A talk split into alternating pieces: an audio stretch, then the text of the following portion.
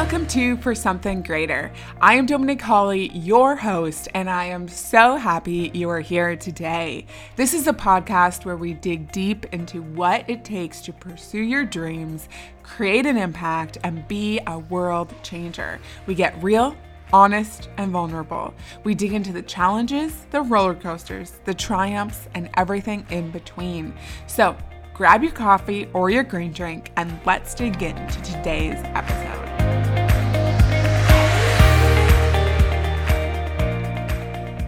Hello, folks. I am so excited to be able to finally share this episode with you. Michelle was somebody I just met when she came to record this episode with me, and she brought authenticity, vulnerability, and you really get the sense when we start digging into the creative process and the ups and downs and the mental health struggles, how authentic she was. And truthfully, I was actually going through a really challenging time when I recorded this episode. I was highly emotional. I was also under the weather. You can probably tell that I was starting to have a cold. I decided to keep the interview time, and I'm so thankful I did, because closer to the second half of the episode, we really dug into some stuff um, that I probably wouldn't have been as open about had I not been going through what I was at the time.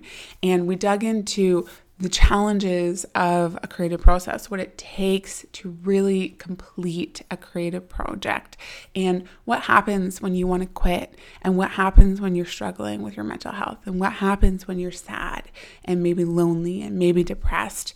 And we dig into it all. And I'm so, these are, this is why I'm often so happy I get to be able to do this interview podcast, because it's like therapy for me, because we talk about things that I'm struggling with and you probably are struggling with at the same time. So buckle in, really grab some tea and coffee and sit and really take this episode in. The audio is a little bit wonky because I think I kept hitting it with my cup of coffee or tea or whatever I had at the time, but bear with it because you really will be missing something if you turn the episode off before you complete to the end. So let's dig in. Um, Michelle was actually introduced to me by Dana, who's another podcast guest. And she said, Michelle's doing this really um, awesome documentary. You should get in contact with her. And and so here we are. I'm really excited to talk about your documentary. So basically it's about this woman who grew up in Spain, who goes to the region that her biological mother is from. And she runs a marathon in these refugee camps. Okay.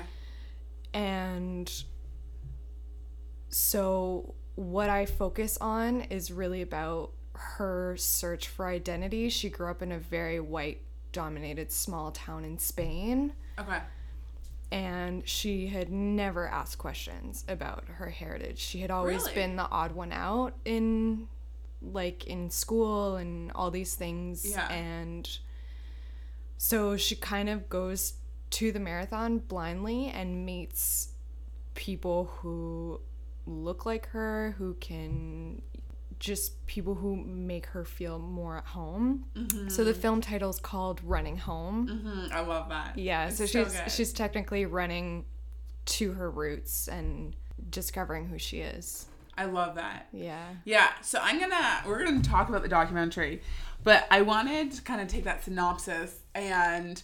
So obviously the goal of the documentary is to dig into um, and inspire people who had an idea of something um, and wanted to make an impact um, mm-hmm. and just went and did it. So wh- how did you come up with the idea of the documentary? And I know you've had some previous experience in your professional life because mm-hmm. you do film production and directing, right? Yeah. Yeah. So you had that experience, but had you ever done any documentary filmmaking before? What was your background with that? None at all. So this kind of came to me very naturally. I didn't mm-hmm. seek it out. So I met the protagonist, Inma, through... So she's studying in the U S and she was in Canada for four days. Really? And, yeah, and we... by like universe, the universe's magic, we were both on this um, this queer app, which um, like women identifying people use like for events, community, okay, friends, dating, all that. So I gave her a tour of Hamilton when she was here, and we kept in contact, and she told me about this marathon, and she basically asked me to make a souvenir video for her. So it started as, hey, like, if I buy you your flight, would you come and just make a souvenir video about this incredible thing that is just super um, meaningful to me? And then okay. from there, we, like, realized that we needed funding for all this equipment, and so we yeah. like started an Indiegogo campaign, and it got more people involved. And then like as it just kept progressing, I wanted to like add layers of like have a, someone to edit the sound, or like have someone compose the music, and it just like has yeah. kind of built up from there. Oh, okay, so this is this, I actually love this. This is so good. So now if you look at what you've created, you know, it seems like this, like, big, you know, created this documentary, but when you first got started, it was just this, I have this idea, I'm going to make this souvenir video. Um, so, how do you pronounce your name? Inma? Inma. Inma. Yeah. Yeah. It's a, it's a memory thing. And then it was just one step after another. Mm-hmm. Is that kind of how it went? Like, yeah. walk me through that. So, yeah, I guess it wasn't, like, too intimidating at first, and I think it just everything just happened so naturally. Like Inma and I got along really well, and we kind of just um fed off of each other's energy. And I mm-hmm. had for a long time I was doing like small commercial and digital media work, like yeah. like one to three minutes long of stuff that just, you know, it was like fashion or like beauty okay. tutorials, or like there was some journalistic work, but it was nothing like someone was all, always delegating what um what they need or like what they want from me. And yeah. so like taking this leap into the documentary was just like, if it hadn't started that small, it probably would have been incredibly overwhelming. Mm-hmm. And so like for me in that mental space, it kind of just it, like, I didn't even, like, I'm looking back at the documentary now, and I'm like, wow, this is huge, and so many people are following our journey, but yeah. at the time, it was just, let's do this between us two, and do the best we can, and just share this cool experience. I actually, that's so good, and I'm gonna dig into that later, because obviously, my goal with the documentary, uh, my goal with the podcast is is to really inspire people who have an idea of creating something or doing something. And then I feel like the vast majority of people get overwhelmed with the big picture of what mm-hmm. it could be or what it would take, and then just stop. And it's like, that's too much. I don't know how to do it. I don't. I've never created a documentary before. Like, all this stuff. And yeah. this this thing inside of them, this passion of creating a change and whatever it is, often just never gets birthed. And so I think I always find that piece fascinating, is like what differentiates you from somebody else who has an idea. And often it's just that, like, I just did this one step and then it kind of did this next thing. So if we were to look at kind of when you started, how long ago was that? Um... Like about two years ago. Okay. Yeah. So two years ago, and then when was Inma, and was, so twenty nineteen, was it twenty seventeen? Yeah, she did the marathon February twenty eighteen. Okay. But I did like the pre-interview, and we kind of started planning things out, yeah, end of twenty seventeen. End of twenty seventeen. Yeah. So at what point was it like, oh, I'm just going to fly over, take some footage, it'll be like this really cool thing, to we should make a documentary and we should do this Indiegogo campaign? Well, so the other funny thing is mm-hmm. that she asked me to like, if you think about what she was asking me, it's really insane considering we had, like, just met. She was like, hey, fly with me to Africa in this remote refugee camp. That is true, actually. Yeah. And so we had seen each other, like, the, the second time we saw each other, or, like, maybe even before that, we had continued um, texting, and we were talking about, like, philosophy philosophy and existentialism and, like, questions on love. So, like, our conversations had gotten, like, really deep, and we understood that we were kind of on the same wavelength. Okay. So when she asked me to go with her, I just, like, something in me knew to say yes right away. And I'm not a very trusting person, mm. and I just instantly, like, felt so safe and trusting of the experience. Hmm. And it's like, I mean, it wasn't like that the whole way. I think yeah. Inma kind of knew that it would end well more than I did. Yeah. Um, I don't know. I, it, it's kind of like two seventeen-year-olds, like, getting off and getting married. Like, it's kind of insane that I went on this journey with this stranger that I, like, barely knew. Barely knew. It's interesting you pulled that theme out, because when I was talking with Dana... And she, her first trip to the, the, um, um, oh, what's it called? Inter, like, displaced people camp, that is the refugee camp in Jordan, she had a similar experience. Like, in that moment, it wasn't overly concerning. It was like, this is what I'm going to do. And you yeah. look back on it now, it was like, that was crazy. She's like, yeah. I probably should have notified the embassy that I was, like, a, leaving Turkey to go to Jordan, right? Mm-hmm. But in that moment, it just seems normal to a certain extent that, like, yeah. I'm gonna fly all the way over to, like, videotape this this marathon. Yeah. Okay, so it was close to the end of two thousand seventeen, and so you felt safe going and creating kind of this this memory video, and mm-hmm. then at what point were you like, you know what, this could be a really incredible story to share? And it started shifting to a little bit more of a project and a documentary. I guess I knew, like, I wanted to make the most out of it.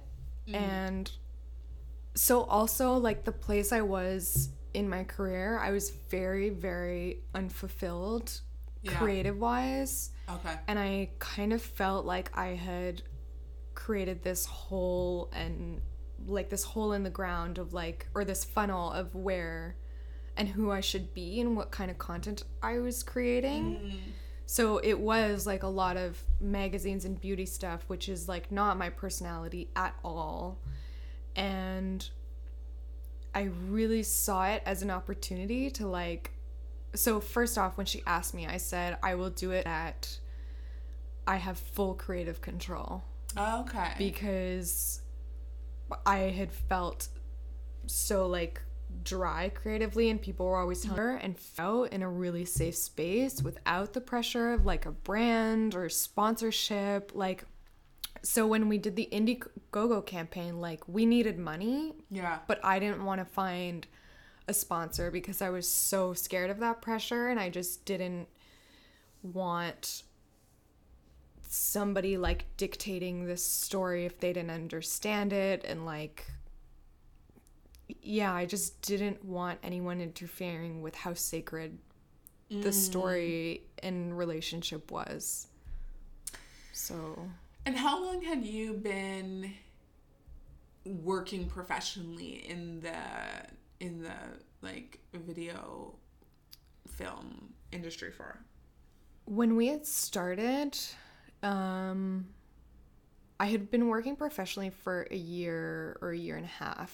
Okay. And I had already, like, established myself really well as a freelancer and for someone who is new in the industry. Okay. Um, which is why I also had a hard time, like, like, so how long? It's been, like, three years now that I've been...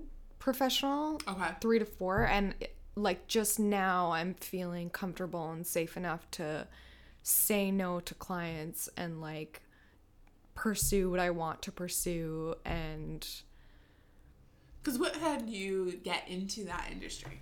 Like, was it a passion? Was it, what was it that initially got you inspired to st- like go into that? I'm still trying to figure that out. Really? But so my dad had bought a D S L R, okay, like as soon as they became affordable, and I had started started doing photo shoots with my friends in high school, like typical, like finding abandoned houses, um, not houses, barns, and railroad tracks. And so I like kept with photography and then moved into video. And then like in my high school, like I was always very competitive with with men, and okay, like because just the way people were talking about video and like media, it was as if like there wasn't a space for women. And I oh, like interesting. Okay. Yeah, and I like what got me into it was my dad pursuing okay. the passion, but what kept me going in it was kind of being competitive and wanting to like prove people wrong and like be better. Oh, okay. And like, did you like what you were doing, or was it like this like competitive? Like, do you did you enjoy it, or? I did, but like, I also found myself in situations where I would um, film and tell a story because no one else could, and I just like, like just going into video and storytelling, not really out of like, oh my god, I love this, which I did. Okay. But I think my driving force was more like, yeah, I wouldn't say like necessarily competition, but like, I don't know, like. Like, if, if you guys can hold a camera, like, why can't I? And it was just, like, mm. it's also kind of the community I grew up in. It was, like, there was a lot of, like, privilege and sexism, and I constantly felt like, like, I just wasn't allowed to be who I was. So mm. it was kind of, like, for me, holding a camera and, like, being successful at it and being really good at it was a rebellious act. And mm. it sounds like yeah. it almost gave you your voice. Mm-hmm. Like it was kind of your way of expressing yeah like a piece of who you are. That's a good point. I like never thought of it like that. This is why I love podcasts. Yeah. Honestly, it's like, oh. yeah. Okay. But yeah. So so then did you, because you know, that was high school, and then did you go to university university for, what did you go to university for? So I went to university for film. Okay. I did one semester. I, well, like pretty early on, I, I hated it. Okay. I like just didn't fit in with the people. I didn't mm-hmm. like, um, there wasn't enough structure for me. So. Oh, that's interesting. Usually people are the opposite. Like university was too structured. I wanted to go do my own thing. Well, it was weird. So it was structured in like, they gave you so many creative boxes. Like they wouldn't let you be yourself or express yourself. But mm-hmm. then deadlines were so easygoing, and like there were a ton of stoners in my program, and it like. Oh, interesting. Okay. So I was just like, it just like didn't flow with my ethos. Like, I don't know, sometimes you know if you fit or if you don't, and I just yeah. didn't fit. And so, that was after one semester. So you did one yeah. semester and you're like, I don't fit here. Yeah. Okay. And then I switched to journalism school because it was always between video and writing that I really okay. liked. So then I was like, okay, I'll try the writing side. And yeah. so I did four years of journalism, and I still incorporated video in it. Okay. Because it always felt easier, and I did really like it. Um, and journalism taught me how to tell a story, like how to interview people, how to relate to people, how to like move mm-hmm. past your own fears, and just how to tell a narrative. So like yeah. in the end, going to journalism school was way more valuable than going to film school. I believe it. Because where did you go, Ryerson? Yeah. I went, so I went to school in at Carleton, And the vast majority of my friends were in journalism, and the skill sets you learn from journalism, still to this day, like, they use them all the time, even if they're not necessarily journalists. It's crazy. Yeah. You just, like, learn more about people and just, like, we would have to, like, we would spend a six-hour class just, like, going onto the street and interviewing people randomly, and we'd have to write up a story by the end of that class. So it was like, go, go, go, move out your comfort zone. And like, yeah, like, and it was like so terrifying approaching strangers and being rejected because they think you're going to sell something, and you're like yeah. in Toronto and people are super busy and like, yeah. So yeah, it was interesting. If you were to take a look at your experience and what you learned in journalism school and telling that narrative and really like, because I think storytelling is probably one of the most powerful ways of connecting with people and having them get in, uh, be moved and touched by whatever it is that you're doing. Yeah. So if you were to look at the documentary that you're creating and have created, where would you say that journalism, the four years of journalism, was really beneficial in creating the documentary? So, journalism taught me that the best way to tell any story is through one good character. And so, re- so like, this whole documentary ties into the history of the Sahrawi people and the refugees, and, like, they've been there for the past forty-two years, and, like, the, the world has basically forgotten about them, and they... Yeah. don't care about them, and they're suffering a lot. Mm. And yeah, so journalism taught me to tell a story through one main character. And I knew, like, just Inma's like this incredible storyteller and human, and she's like super relatable. And here's this incredibly unique story where she grew up in her adopted family, which is like generations and generations back of Spain. So like okay. she grew up in like a like white community, and so this super westernized woman, but who has this this history um, that she never talked about or or even questioned for twenty-two years of her mm. life, you know? Yeah. So, and, like, she has been studying in the States, too, so she, like, it just, like, the story appealed to so many different countries, like, um, Americans, Canadians, Spanish, and, like, yeah, like, she had, like, at the time when we were filming, like, the bottom half of her head was shaved, and, like, she had, like, this element that I knew people could relate to, mm. and that would bridge into the bigger, more serious story of the Sahrawi people. Mm.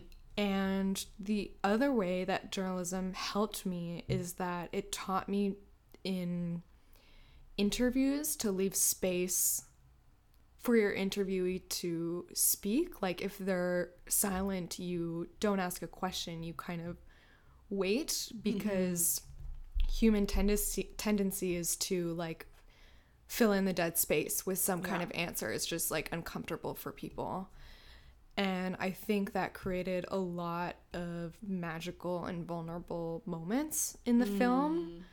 And I just, yeah, I let her tell the story, and without me trying to, like, I mean, definitely as a journalist, we, like, tend to kind of navigate the conversation, yeah. but... yeah, I just left her room to breathe and feel safe and comfortable and heard, and that's super important when we're telling a story, so. Yeah. And if you were to look at what, like, if you were to look at the change and the impact you want Running Home to create and have, what is that? Because there's, like you've mentioned it, there's so many elements, really. Mm-hmm. That the documentary could can, and can have. If you were to say the main impact you want the documentary to have, what would that be? So the goal from the beginning was always to get as many people as possible to see it, especially in North America, because okay. when you talk about the Western Sahara, like, so they're occupied by Morocco, and everyone I've asked in North America has never heard of this country. I didn't know about it. Yeah, I Inma know. didn't know about it either until she saw the country on her adoption papers. Really? Yeah. And so that was goal number one, but as I've like continued... So goal number one was to educate? Or... Not necessarily educate, but introduce people to this um, conflict and this issue. Okay. Because I think to educate someone in like, the film is thirty-three minutes, that's too short of a time to like... Yeah. Educate people, and like... I think a lot of us have learned that people don't really follow facts. They prefer stories. Absolutely.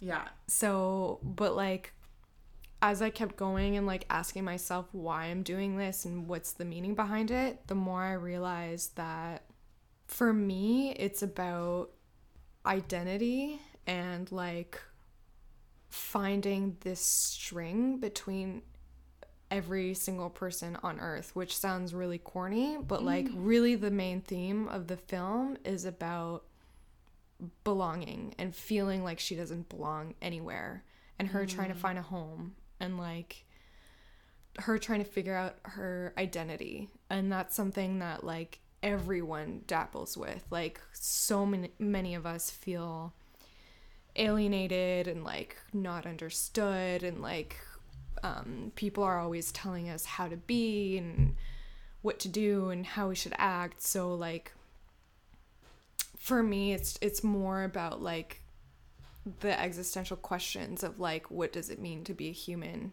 And mm. yeah, and and it comes through through um, like not just her, but you kind of see questions of belonging through like many characters in the film, which I won't expand on because okay. I don't know how to, but like but like yeah like so in the film I film her um with her um adoptive family in Spain. Okay. I film her in Ohio, mm. training and packing for the trip, and then I film her throughout the whole week of being in the refugee camps, and like the scenes are so completely different, mm. and you can see like all these different identities that people have, and like yeah and even in the camps, like without spoiling too much, there's like, so when she arrives at the camps, like her celebrity, I guess, or like, you know, it's like small town gossip, like mm. the news of her as like, I guess, the daughter who is returned spreads really quickly. Oh, really? And so you can see in the film like different people trying to tell her what it means to be Sahrawi, and like oh. who she should be, and like, so like the film is is really about people seeing themselves in her story, mm. which I think it works. I think I'm crossing my fingers. And that's the thing, is like when you take a, I think especially in like the creative side of things, like when you take that risk, and it's like, I don't know if like it and it's gonna end up the way I like envision it, and then you just kind of cross your fingers and you're like, I'm really hoping this is gonna work, and if it doesn't yeah. work, it's gonna be a learning experience. Yeah. Right? Um, what would be the, like, if somebody came up and said, Michelle, the film really X, like, what would the biggest um, compliment, and I don't think compliment's the right word, but like the biggest thing for you, if somebody came up and said, Michelle, the, the film really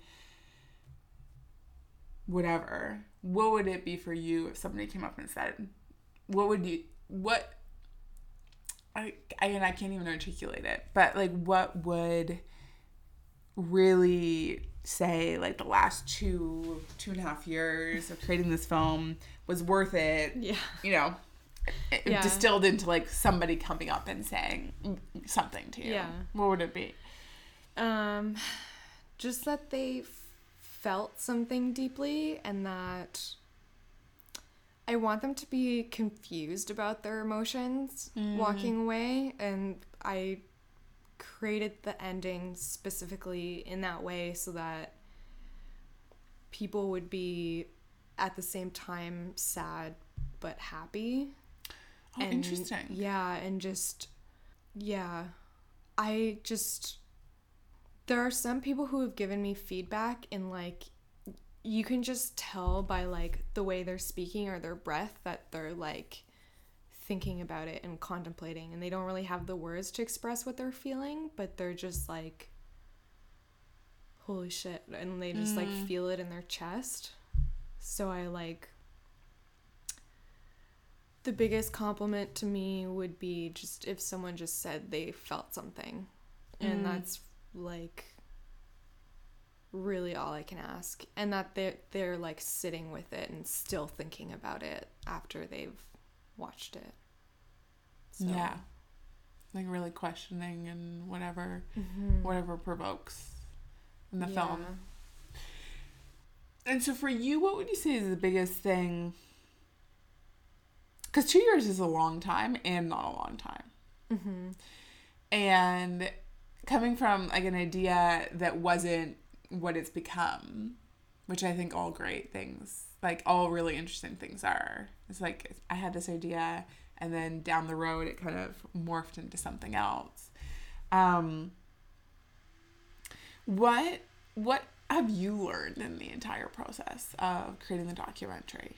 What have you learned about yourself? What have you learned about, like, taking a project that you really had no idea? And you had some experience, obviously, in filming, mm-hmm. but documentary, you had it. Yeah. Um. What What's the biggest thing you learned about yourself, or you learned in the process of that? The so I learned a lot, um, like an insane amount. And I'm sure you can't even distill it into, like, you know, a five-minute thing. It's yeah. like, I'll be here all night. No, I do have an answer, and I think it's it's something that everyone struggles with, but it, it has been more a journey about um, believing in myself, and um, I have learned that I can do this crazy documentary, and I can take it step by step, and I can ask I can like ask other professionals who are very established to help me with the film. Mm. And I've shed a lot. I've had to, like, forcefully, um if I didn't, like, the documentary probably wouldn't have been created how it was. I've had to shed a lot of fear around thinking that I'm not good enough, or I'm not talented enough, or that I'm not worthy to tell the story. Um,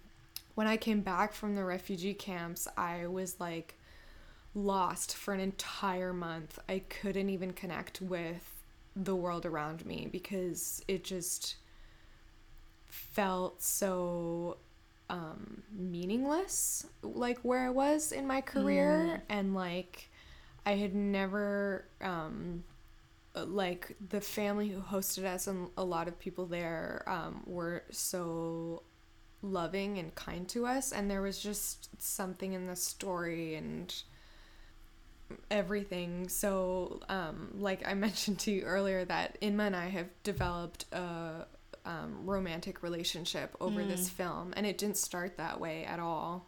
Um So it's kind of been, like, through the love of this film and my love with her that, like, I've had to, like, let go of parts of my ego and, like, mm. let go in the process, and, like, constantly question my motives, and, like, you know, be sure I'm telling it in the right way, and, like, not for, like, just stay um, grounded in what I was doing, and I almost quit three times because mm. I thought I just couldn't do it. And can we can we dig into that? Yeah, for sure. Because this really, I think, is where things are often glossed over. It's like, mm-hmm. you know, I created this documentary, da da da da, but so what would you say is the first time you were like, I think I'm just going to quit this entire thing? Um, well, the first time was probably when I got back from the refugee camps. So it's not necessarily that I wanted to quit, but I just was so overwhelmed, and I like didn't understand my emotions, and I like I think I had been triggered in multiple ways, mm-hmm. um and I just like didn't have the emotional intelligence to tackle any of it, and I like was sitting on all this footage and feeling extremely guilty that I like hadn't tackled an edit yet, and mm. so there was just like I was so in my head at that point, and so I took um I and, s- and was it because you were what what was it that you were overwhelmed? Because I, I know you said you there were several things that probably triggered you. What was, like, looking back now on it, because it's been what almost a year and a half, mm-hmm. probably. Yeah. What would you say was was the vast difference between the reality in a refugee camp versus like the life you live? Like, what was that? I think it was, it boiled down like, and without like trying to stereotype any cultures or like, yeah. Yeah, I'm like wary of how I, I word this, but like, the difference between, like, Western culture, like, very, like, so take Toronto, for example, mm-hmm. like, everybody is so um, focused on themselves, typically, and, like, people don't stop and say hi to one another, mm-hmm. um, and I felt so isolated in my work. Um, as a freelancer, I was always at home, and I was also in this transition with my own social circle where I realized, like, our interests just divided, where mm. they were chasing money, and I was chasing love and, like, like deep passion, mm. and, like, I, like... they were talking about, like, real estate and mortgages all the time, and I just mm. felt so alienated. But, like, this was the world I was used to and that I had grown up in. And, like, in contrast to the refugee camp, um, so in Arabic, like, when, like, there are three ways to say hi, how are you? I think there's three. Like, basically, like, my experience there was they'd be like, hi, how are you? How are you? Like, hello, are you doing okay? Like, they mm. ask you, like, four times. Mm. And, like, they're constantly checking up on you and, like, um, not just, like, me, but, like, in general to everybody. And, like, um... there's this culture of, like, if someone enters your house, you have to invite them for dinner. Mm-hmm. And people would stay late for tea and, like, um... so in the camps at first it was overwhelming because there were so many people all the time, and I'm so used to being alone that, like, yeah. being with community and people, like, asking you questions and all these things is just, like... such a stark contrast. And the other thing being in the camps is, like, I was always behind the camera and I wasn't really involved in conversation. Like, my whole goal for, like, seven, eight days straight is I was silent behind a camera and I didn't participate in conversation. Mm.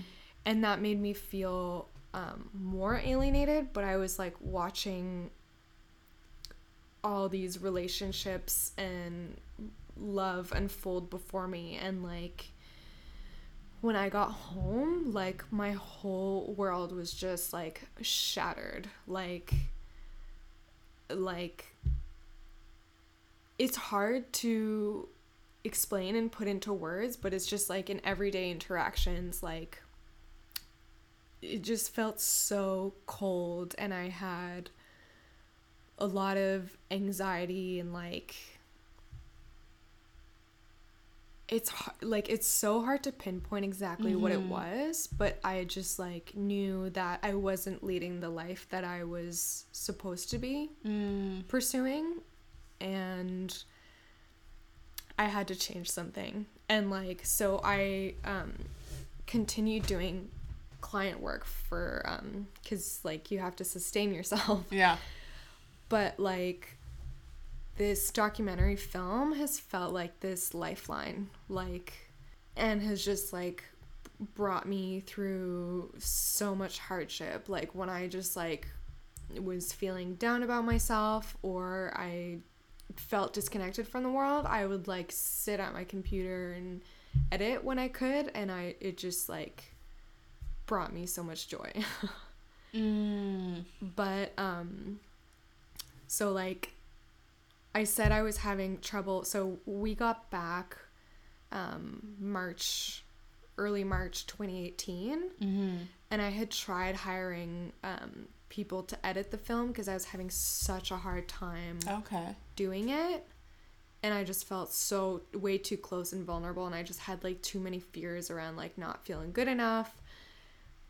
And it wasn't until January twenty nineteen that I like like we we can get into this a little bit deeper too, but I mm. like I this editor that I had hired, she just wasn't doing it, um that I ended up using that money that I was going to pay her. I booked myself a flight to Costa Rica, and so I could like escape yeah. and just sit down every single day and edit. mm. And so like that was the only way I was finally able to edit the film. And what was that?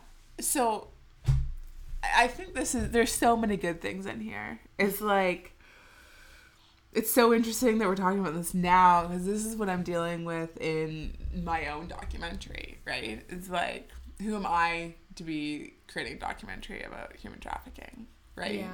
And it's such a murky topic that like, one way or the other, you're going to have people on both sides who aren't going to be happy with how the documentary is created, right? Yeah.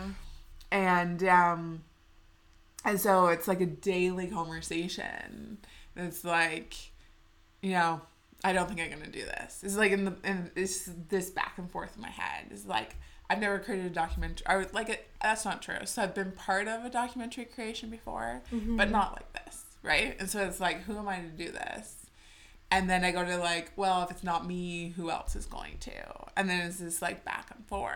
Mm-hmm. And um, and so for you, was it just booking that trip, like that ticket to Costa Rica and being like, I'm going to edit? Like what gave you that freedom to actually sit down and be the person who edited? Because I think editing is one of the most crucial pieces in a documentary. Like, yeah. like the person who edits really does tell the story. Yeah. In, like, a powerful way. I can't remember exactly what, like, set me off to book my flight, but I, like, I, like, knew I had to whoop my butt and, like, mm. leave the country because... I thought I was the only one. Okay. No, well, it's because I also have a really hard time saying no to clients, and, like, mm. if someone would contact me... I'd be like, yeah, I can do that, and then I'd be busy and, like, couldn't do the documentary, and, like, I just needed to be somewhere where I could just be alone and, like, chill and, like, be free from anxiety, too. Like, I was by a beach, and, like, it was hot all the time, and it was super relaxing, and it was, like, it was just the mental head headspace that I needed to be to... do the documentary. Like and I like finish editing here, but mm-hmm. like it's kind of started steps, yeah. as a catalyst. Mm-hmm. This is a, this is a slightly off topic, but it, I think. So, is anxiety something that you kind of like deal with in your life? Mm-hmm. And so, what's that like in like for you in creating the documentary and then any creative process really, where there's no guarantee, like you don't have a guaranteed outcome in anything creativity wise, essentially. And I, and the reason why I ask this is because I would never have said that I was a person who struggled with anxiety for a long time. Mm-hmm. And I think in the last year and year and a half, I've really accepted that I think anxiety, I think because I've taken on a lot more of stuff that really matters to me in my life and like really made a lot of shifts in my life. Yeah. Um, and I've dealt with way more anxiety in the last year and a half than I've dealt with for a long time. And I think for me, and this is why I'm asking, for me, I've just kind of come to terms with like, it's going to be kind of that like friend who just is always there. Like, I, I don't resist it anymore. It's just yeah. like, okay. But like, and it's, and it's like. That's a good way of looking at it. I don't know, like, sometimes I'm just, oh, yeah, it's, it's been a, and the last, like, month and a half has been bad, like, I don't want to say bad, but, like, really challenging for me, um, and so I've just kind of been, like, and it's interesting, actually, now that I'm thinking about it, because it's, like, the last month and a half, I've really, like, moved things, like, but the podcast is happening, the documentary is happening, like, we have our first shoot day, like, interview shoot day for the documentary, mm-hmm. like, next week, and so there's way more things that actually matter to me that I've said I wanted to do for a long time that's happened in the last probably month and a half, and my anxiety has been increased significantly in the last month and a half. Yeah. Um... So this is something that I actually I'm starting to ask more and more people is like, so if you if anxiety is something that you kind of deal with in your day-to-day life, like how do you like what's your approach to it, and also continuing specifically I think in the creative field, because there's no guarantee of outcome in the creative field. Yeah. So I have been dealing with anxiety and depression for a really long time, mm. um, since, like, I was a child. And with this documentary, I wasn't able to tell this story until I really looked into myself and, like, my traumas and my anxiety and, like, figured out what was going on in my, in my head, because if I, I if I didn't understand myself, like how am I supposed to understand these deep existential questions that I'm trying to answer in my film? Yeah. And so I went through a lot of therapy, and I'm still in therapy, and like I had like a panic attack when I got back from Costa Rica. I had mm. like like a pretty severe spell of depression this winter, um and I guess I don't really have an answer, like, or just like a like an answer that I can wrap with a bow tie, but like I just like had to work through so much to be able to edit the story properly. And that was like what that basically looked like was therapy, like a lot of darkness, and like um like I'm in a much better place now, and it's like insane, but like I've, like, come up with coping mechanisms with anxiety, and I've, um, yeah, like, there's so many different directions I could go, but it was just... Is there a weight that you feel in, and responsibility in telling the story? I mean, there's definitely a responsibility, but I don't feel the weight of it necessarily, mm-hmm. because really I'm telling Inma's story, mm-hmm. and yeah, like, that hasn't, like, r- really,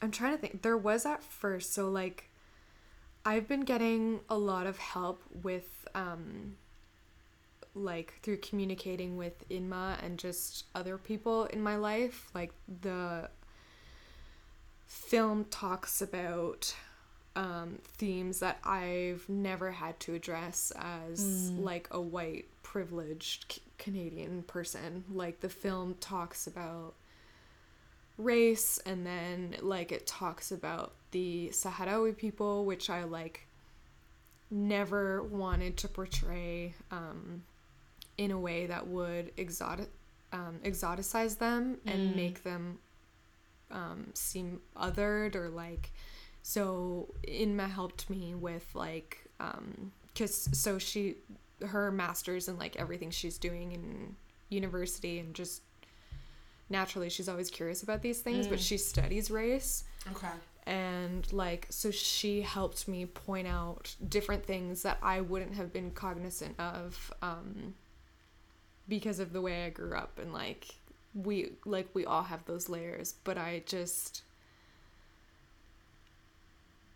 yeah, I was, like, constantly checking with other people, making sure that I was, like, telling things right. I was in communication with, um, um, a friend, a Sahrawi friend that I really trust, and I, like, would send him scenes and be like, how do you feel about this? Like, um, is it okay um, that this is portrayed this way? Or, like, like anything that I was doubtful of, I would always ask. Mm.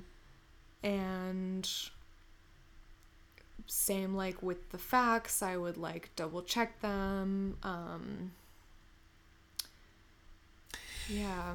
Yeah, because kind of follow up on that question is, um, there's uh there's a huge weight I feel in creating a documentary around mm-hmm. human trafficking in Ontario.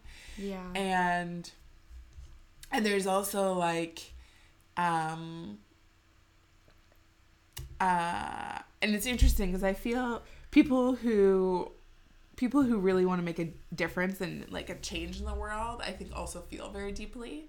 And so you kind of have these two extremes of, like, you feel really deeply and it also affects you really deeply. Mm-hmm. And so it's interesting because anytime I, like, go and have an interview with a subject or have a conversation around human trafficking, which is, like, like a horrific thing, like, I come back and there's this, like, like, deep weight and, like, responsibility, right. I feel. And it's something I've really had to navigate. It's yeah. interesting, and, like, other interviews I've done, it's come up with people. It's, like, it's an extra layer of... And and majority of the time, it's good. Like, Dana and I had that conversation. And Dana's mm-hmm. like, honestly, like, people talk about motivation, like, rah, rah, rah. Like, she goes, you know... It, that doesn't carry the day. What, what carries the day is, like, the responsibility and weight I feel for the two groups of cl- like the two collective groups of women that mm-hmm. we help. She goes, that's the weight and responsibility that, like, keeps me going in and, like, day in and day out.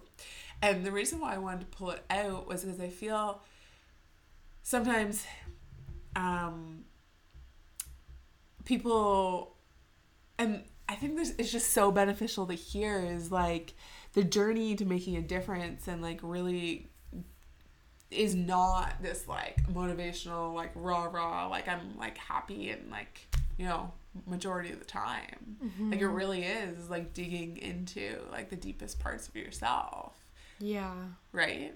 Totally. And to add to that too, um, it's like one thing wanting to honor someone's story, and, like, you want to honor people's stories, and you also don't want to, like, put yourself above anybody. And that's, like, the awkward and, like, very tricky part about, like, being a journalist or being a documentarian. Like, it's so easy to go into communities and judge them based on our lens and, like, without us realizing. So it's like, how do you do these people justice, or, like, um, do the best you can? And, like, for me, it was just constantly, like, always checking myself and asking, like, why I'm doing it. And, like, I think everybody, maybe not everybody, but for the most part, like, a lot of people want to make a difference in the world. Yeah. But it's hard to go into a community and tell a story, like, in a very humble and unprivileged way. There's more layers to it, but, like, I felt the weight and the heaviness, but at the same time, it's, like, it was kind of also, like, I'm trying to find the right words. I know. We really, like, and this is why I love this, because this is actually something I dig into quite often, mm-hmm. is, like, the side of, the side that people don't talk about. Like, this is not, this is a side that usually people don't talk about in whatever projects they're working on. Yeah. Right? Yeah. And anyways, do you find your word? so, so this is, like, kind of related. I don't know if it's, like, the direction you're trying to go in, um, but I think, like, one of the biggest problems with um, Western people trying to make a difference is that, like, we tend to, like, go into communities and judge them and think that we know better. And, mm. like, we can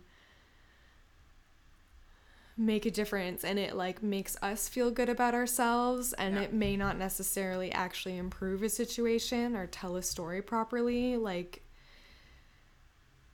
so there's just, like, there's so much ego involved in these projects which you wouldn't think about, and that's, like, a huge dark cloud over a lot of nonprofit organizations and charity, where, like, these people go in and try to make a difference, and they're really not making a big difference. They're just making themselves look good. The P R is good. They um it's like, sometimes we're making a ton of money off of it, and, like, the communities aren't improving, mm-hmm. and, like, at, at the same time, like, I'll never be perfect, and I'll never be able to, like, like, just because of the way I grew up, like, my lens is completely different. Like, I might other a community without even realizing. And, like, the good thing about um being in a relationship with someone who's studying race is that I felt in a very safe space to explore those themes and, like, talk about um, my privilege, and, like, without, because it's it's so easy to feel um, attacked. Just reading up reading up on other people who've gone, gone through similar experiences, and, like, like, the subject that you're reporting on or covering on, like, look into what they're saying about how they've been covered by media, or, mm. like. And I think I actually love that you brought this up, because I feel you kind of have two, like, two sides of it. You have the side of somebody who is like, um, I want to make a difference, and yet I I don't know enough, or I am not part of that community, and they don't they don't end up doing anything, because they're just like, you know, I just I feel like I'm gonna make it worse, or, like, who am I, and all that stuff. So you have that side, mm-hmm. and then you have the other side who I think unintentionally is just unaware of the ego they bring into things. Totally. And and it's this is a conversation I have often, because I feel, and I tell people often, it's like, you know, whatever project you want to go, you want to do, go do. And have enough humility that when you mess up or you misrepresent somebody, have enough humility to be like, you know what, I messed that up, right? Yeah. And I think it, if you go into a project or anything with that, everything can be adjusted.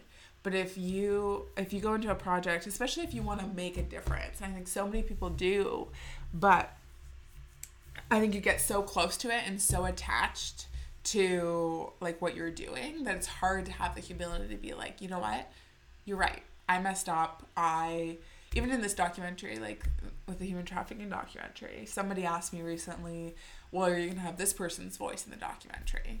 And I was like, you're right, I haven't even thought about that. Mm-hmm. Right? Yeah. And I I had to like pause for a moment because I had all my reasons. Like I I could tell you why. Yeah. Like, and then I kind of had to pause, and then I was I had to like have an ego check and be like, you're right. Like, totally. Let me adjust and see how we can incorporate like another voice into the documentary that like sheds that light. Mm-hmm. But it's like I think really balancing both sides, because either you like stop and you don't do anything because it's like, I'm afraid I'm gonna make it worse, I'm, you know, whatever it is.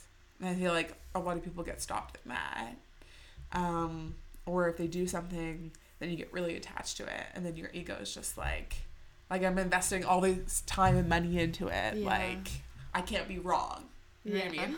Yeah. And chances are like you're you're always gonna miss at least like one thing. Yeah. Yeah. Yeah. And, yeah. I, and I think really having that humility is probably so crucial in mm-hmm. um, in raising awareness and um, anything in storytelling. Because there's always going to be another side to the story that just wasn't told. Mm-hmm. And that's something I actually had to come to terms with. And that's why I actually didn't do the documentary for a while. Because I had the idea, and then I, I didn't do anything with it for a while. Because I was like, one way or the other, this documentary, people are going to disagree with me. Just, it's, that's just the, the basis of the documentary is just going to be controversial. Mm-hmm. And so I was just like, I don't want that. I don't want people attacking me. I don't want people to be like, well, clearly she's an idiot because of X, Y, and Z. Right? So yeah. I was just like, that's just too much. Like, I just can't. Right? Yeah. And then t- it took a while. It was probably like a year. And finally I was like, you know what? One way or the other, I there's going to be something that's missed. And there's going to be somebody who disagrees with me about this documentary. Yeah. But if, like, the documentary can raise awareness and really create a difference and have people aware of what human trafficking in Ontario looks like, I'm going to just consistently, like, daily be like, you know what? It's okay that people disagree with me. Yeah. But that took a year. Of, like, me being aware of that. Yeah. And that's why these, like, people don't realize this is why creative projects take so long, because there's so much, like, it's such a mental battle, and you're, like, battling yourself as a creator, too, as you're doing yeah. it. So you, like, need space in between working to, like, think and contemplate and, like, just process. And you have to work on yourself in order to work on whatever project you're doing. Like, it's not a nine to five robotic yeah. process. Yeah. And so if you were, because you said you had a really, was it right after Costa Rica, you had a really dark period? Mm-hmm. And so if you were to go back, like, now it's been almost, like, what, five months? When did you go to Costa Rica? In January. Okay, so four or five months? Yeah. How long were you in Costa Rica for? Three weeks. Okay. Yeah. So if you were now where you are, kind of, you've had like four months of like space, mm-hmm.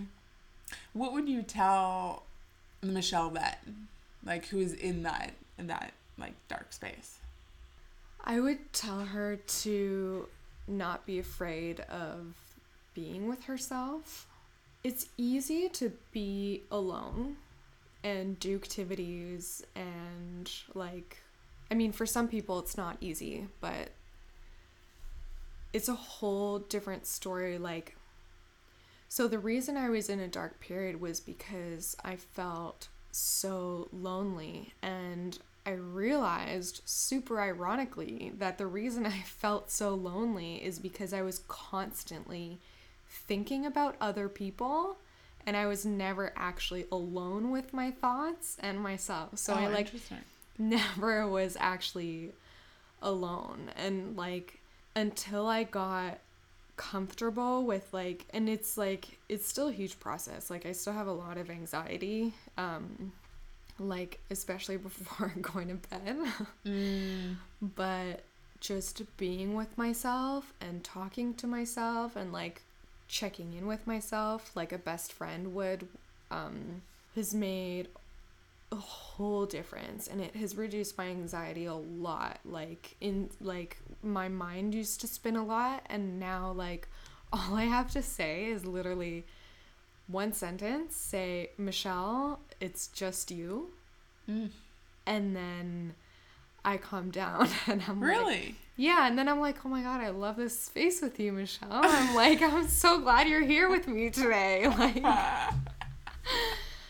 but, like, I feel, like, I feel so, way less lonely now. Like, because as a freelancer and, like, I'm basically doing the film by myself, like, I spend a lot of time alone. Yeah. I'm in, I'm spending quality time with myself now, which, like... like, I'm not actually alone. It's like I'm I'm with myself. It's like weird to it's, it's hard weird to explain, to explain and I know what you're talking yeah. about. Yeah. Yeah. Yeah, I'm like I'm constantly talking to myself. Oh, I haven't like, gotten to that point yet. Yeah, I mean, not out loud, but like No, no. Actually, that's not true. It's yeah. in my head I talk to myself quite often. It's like yeah. and I've actually started to voice my like feelings and my emotions, mm-hmm. which is something I really like pushed down before. Yeah. And um and like in the last couple of months I I was just like, okay, you know, today I feel sad and that's okay. Totally. And it's funny, as soon as I say that, like as soon as I acknowledge that feeling and I'm okay with that, it like kind of goes into the background. But yeah. when I resist it, like, because I'm usually upbeat, peppy type of person. You wouldn't know based on how this podcast has gone, but I'm a, like, usually if you were to meet me, I'm a very, like, upbeat, like, happy. And I was just meeting with another friend earlier this week who's a filmmaker as well and creative. And, um, and I was just saying, like, the last two months for me, like the overwhelming feeling has been sadness. And if I were to look at what two months ago, I would like resist it. It was yeah. just like, I'm a happy person. Why am I sad? Like there should be no reason. Yeah. You know, I have a good life, like all this stuff.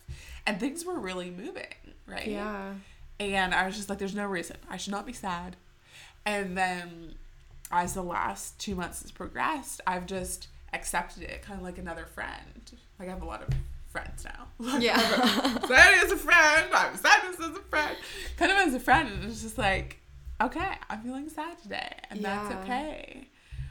But it's something I resisted for a long time. Yeah, and it makes sense because we're taught to like not feel, or like if we're sad, something's wrong, or we have to change something, or maybe we have the wrong attitude. Like this whole like just change your attitude and positive psychology thing is like such bullshit. Like mm. you need to embrace your dark emotions and sit with them and like say it's okay, like you were saying, and like yeah yeah like we have to embrace all of it. Like if we spend a whole year depressed, then we spend a whole year depressed. Like it's okay. Like I hope not. Yeah.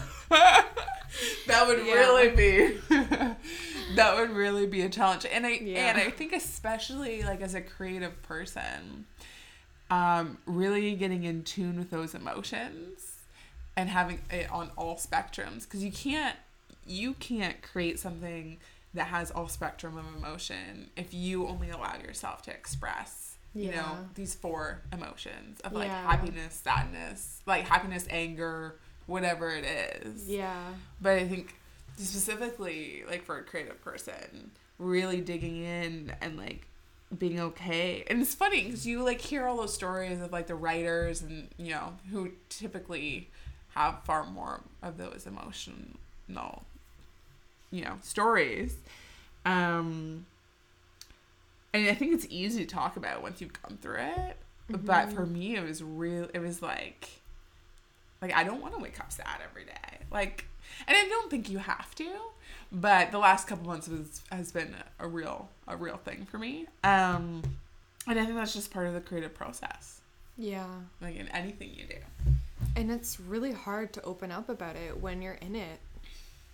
Because yeah. when you're so vulnerable, like, you don't feel safe anywhere. And, like, if you open up to the wrong person, it just feels like you've been betrayed, or, like, like a piece of you, get, like, gets stolen from you somehow. And I honestly, I wonder how many people in the, in the G T A or around us have gone through, like, an episode of severe depression this winter, because I've, t- I've spoken to so many people who felt the same way, and this winter was really bad. Really? Yeah. Yeah. Like, the weather, I mean, was really bad, that I think, I think it affected so many people, but, like, not, not very many people talk about it to one another. Yeah. And it's hard to, because, like, I don't know about you, but when I'm super depressed or anxious, I just, like, can't talk. I'll be like, if someone tries to have a conversation with me, I'll kind of just, like, nod and be like, yeah. And they're, like, expecting an answer, and I'll be like, yeah.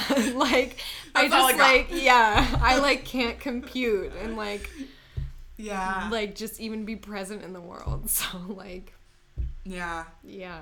And it was interesting because I've really done a lot of work in the last two years on vulnerability. And so it's been a huge progression for me. Mm-hmm. Um, and so I would say, like, I'm far more comfortable expressing emotion and tears, that, like, all of that, than I was two years ago. But even this week, like, the friend I was talking with, who's the filmmaker, like, she and I have been, ext- like, she's one of my best friends. I've known her for probably oh, almost almost ten years now, right? Mm-hmm. And it took everything for me to, like, in that conversation, actually say what was going on. I was just, like, right. my kind of the typical, like, happy-go-lucky, like, oh, things are good, like, blah, blah, blah. Yeah. And then I remember just pausing and being like, if I can't express this to this one friend who knows what I'm going through, because she's also a fellow creative and yeah. also struggles with whatever she is, like, I need to express it. Yeah. And it's okay. But yeah. it took, it took, like, I was at her house for a while because we were watching the Brené Brown special. And it took me, like, three or four hours to finally, like, actually say what was going on. And that's somebody who, I, who I'm extremely close with, right? Yeah. So I can't imagine for people who don't have that. You know what I mean? Yeah. yeah. I'm just so tired of lying to people about how I feel and, like, putting on this mask. I like if you like if you're not okay with me being depressed and talking about some, like, world issue that is very um present in my mind at the moment, like, I just we just can't be friends. Like, like hi, my name is Michelle. Are you yeah. okay with uh talking about significant world issues yeah. and mental health? Yeah. I think this is, I actually, this is, this, this is not the podcast I was thinking of, and it's so, but it's so much better because, um, I think the creative process, like, we dug into a lot of stuff around the creative process that I don't mm-hmm. think is talked about often. You know, things often get glitz and glamorized, both in the creative process and and then I think for people who do want to make a change in the world, like, I think yeah. you often have this, like, glitzy exterior. Yeah. But I, I really think this, what we talked about, is, like, what people go through. Like, this is what actually people go through. Totally. Yeah. And, like, if I'm, like, telling the story of the documentary more often, I, like, want people to know that I almost quit three times and that I, like, cry, like, almost every day. And, like, mm. yeah, and that I've, like, had moments of huge self-doubt, and then I've also had moments of like patting myself on the back and being yeah. like, yeah, Michelle, like you did this. Like, I don't know, we like alienate each other by pretending like we're these perfect porcelain figures who just have it all, and we're mentally secure, and we we work out every morning. Yeah. We like we do yoga. Eat healthy. Yeah, like it's it's such a it's such a bullshit line. Like this standard that we have in North America is ridiculous. Yeah, that's all I have to say about that. Oh my goodness. Um. Okay, so to close, so to wrap things up, if you, if someone were to come up to you and be like, okay, Michelle, so I have this idea. I really want to create a documentary about this. Mm-hmm. What are the, like, two or three things you would want them to know from everything you've experienced? Um, well, it, it's, it would more so be, like, asking them questions. They need to know exactly why they're doing the film. Mm. And the why will drive the story and will keep their head above water and will um, motivate them. And the why usually deeps, um, delves d- down into something pretty personal and, like, you could ar- argue selfish, but, like, I made this documentary, like, what it really boils down to is my own insecurities about belonging. It is wanting to um, shed light on the on the issues and the um, Sahrawi people, but and then also, like, um, Inma's story and, like, her questions of belonging and wanting people to relate to that, but really what it boils down to is me wanting to understand what a home is, because I don't know what a home is, and mm. I feel alienated all the time. I don't feel like I belong in a lot of spaces, like why, who, what, and like, so it's like, it's, I'm really like, I guess at the end of the day, I'm fulfilling this film for myself. Mm. Um, and I think once you figure that out, like, y- if you keep following that, like, the piece will be amazing, and it'll be so honest and so close to your truth that it'll be, like, people will see that. Mm. Yeah. That's so beautiful. Yeah. I love that. Yes. That's so great. Uh, is there anything else you would tell somebody if they came up to you? Um... No, I think I'll leave it at that. Well, it was so beautifully yeah. said, so I don't think you could top it. I mean, everything else, like, for the most part, you can Google, but, like, it's just constantly asking yourself questions. And yeah. Yeah. That really is the work. Is, like, mm-hmm. I don't... We could go on a tangent here. Um, have you ever read or listened to Elizabeth Gilbert's Big Magic? Um... I started it. I have not finished. So I've been listening to it on Audible. Yeah. And I haven't gotten all the way through. But the thing that stayed with me is she talks about, like, ideas mm-hmm. as kind of, like, real life, like, human being type things that will leave you if you don't take action on them. Yeah. It's a little interesting slash my, I told my one friend this. She's like, that's woo-woo. And I was like, I don't care. It makes sense to me. Um, yeah. But I think...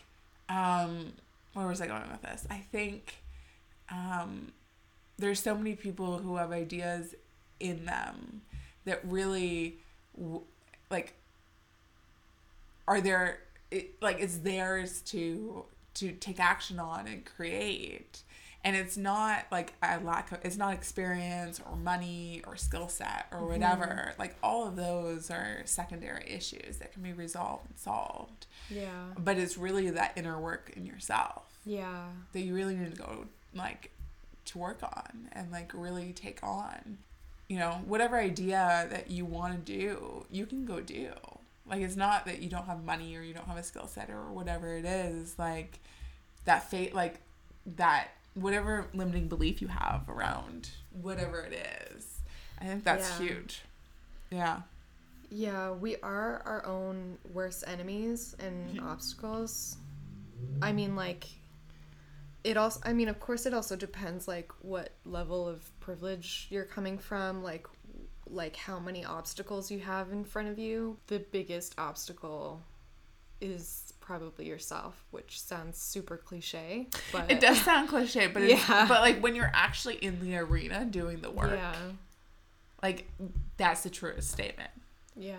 And when you're not in the arena, not doing the work, it's like, oh, that's so cliche. Like I want like an like a one, two, three on how to do things. But like yeah. when you're actually in the arena, like, you know, whatever it is, you're like, it's true. Really, like that. Yeah, one hundred percent. Mm-hmm. Um, is there anything I haven't asked you? Anything you wanted to say that I haven't asked you? Um. No, I guess I would just tell your listeners to check out the film. Yeah, when's it coming out? Um, well, I'm applying to film festivals now. They're, okay. The first deadlines are coming up in, like, ten days. So, oh, wow. Yeah. When are you getting back all the, like, final? Um, so I will know whether I've been accepted, so North American ones, by, like, um... late August, okay. early September. In Europe um, and other countries, it's it'll be closer to, like, I don't know. They're, like, a, one season okay. after North America. And so um, if people want to find you, because this is um, before the documentary gets released, where's the best place for people to find you? So our website is w w w dot running home dot com. Okay. Um, running home doc dot com. Okay. And um, our Instagram and Facebook are the same thing, running home doc. And okay, perfect. So, like, whatever. And those get updated pretty frequently? Yeah. Okay, perfect. Yeah, super updated. Awesome. Yeah. And I always like to, like, finish um, by acknowledging, like, the who you, like, who I'm talking with as a person. Like, it really, I really acknowledge you for... Um, I think the amount of vulnerability in this podcast, like, is not something I was expecting. Yeah. Yeah. And, um, and this is, for me, why I want the podcast, is because, like, this, this is the reality, and this is, like, boots on the ground. Like, yeah. you know, if you're gonna go do anything that's no cer- not certain, like, anxiety and panic attacks are, you know, probably most likely yeah. going to happen. Yeah. And so I really acknowledge you for, like, like showing up without your ego. Thank you. Yeah. I really appreciate that. Yeah, you're very welcome. And thank you. I'm excited to watch the documentary. And that's it, folks. I really hope you enjoyed the episode. Please share below on our any of the social media channels what you got, what you learned, what really inspired you, or what spoke to your heart. So until next time, go and have a beautiful day.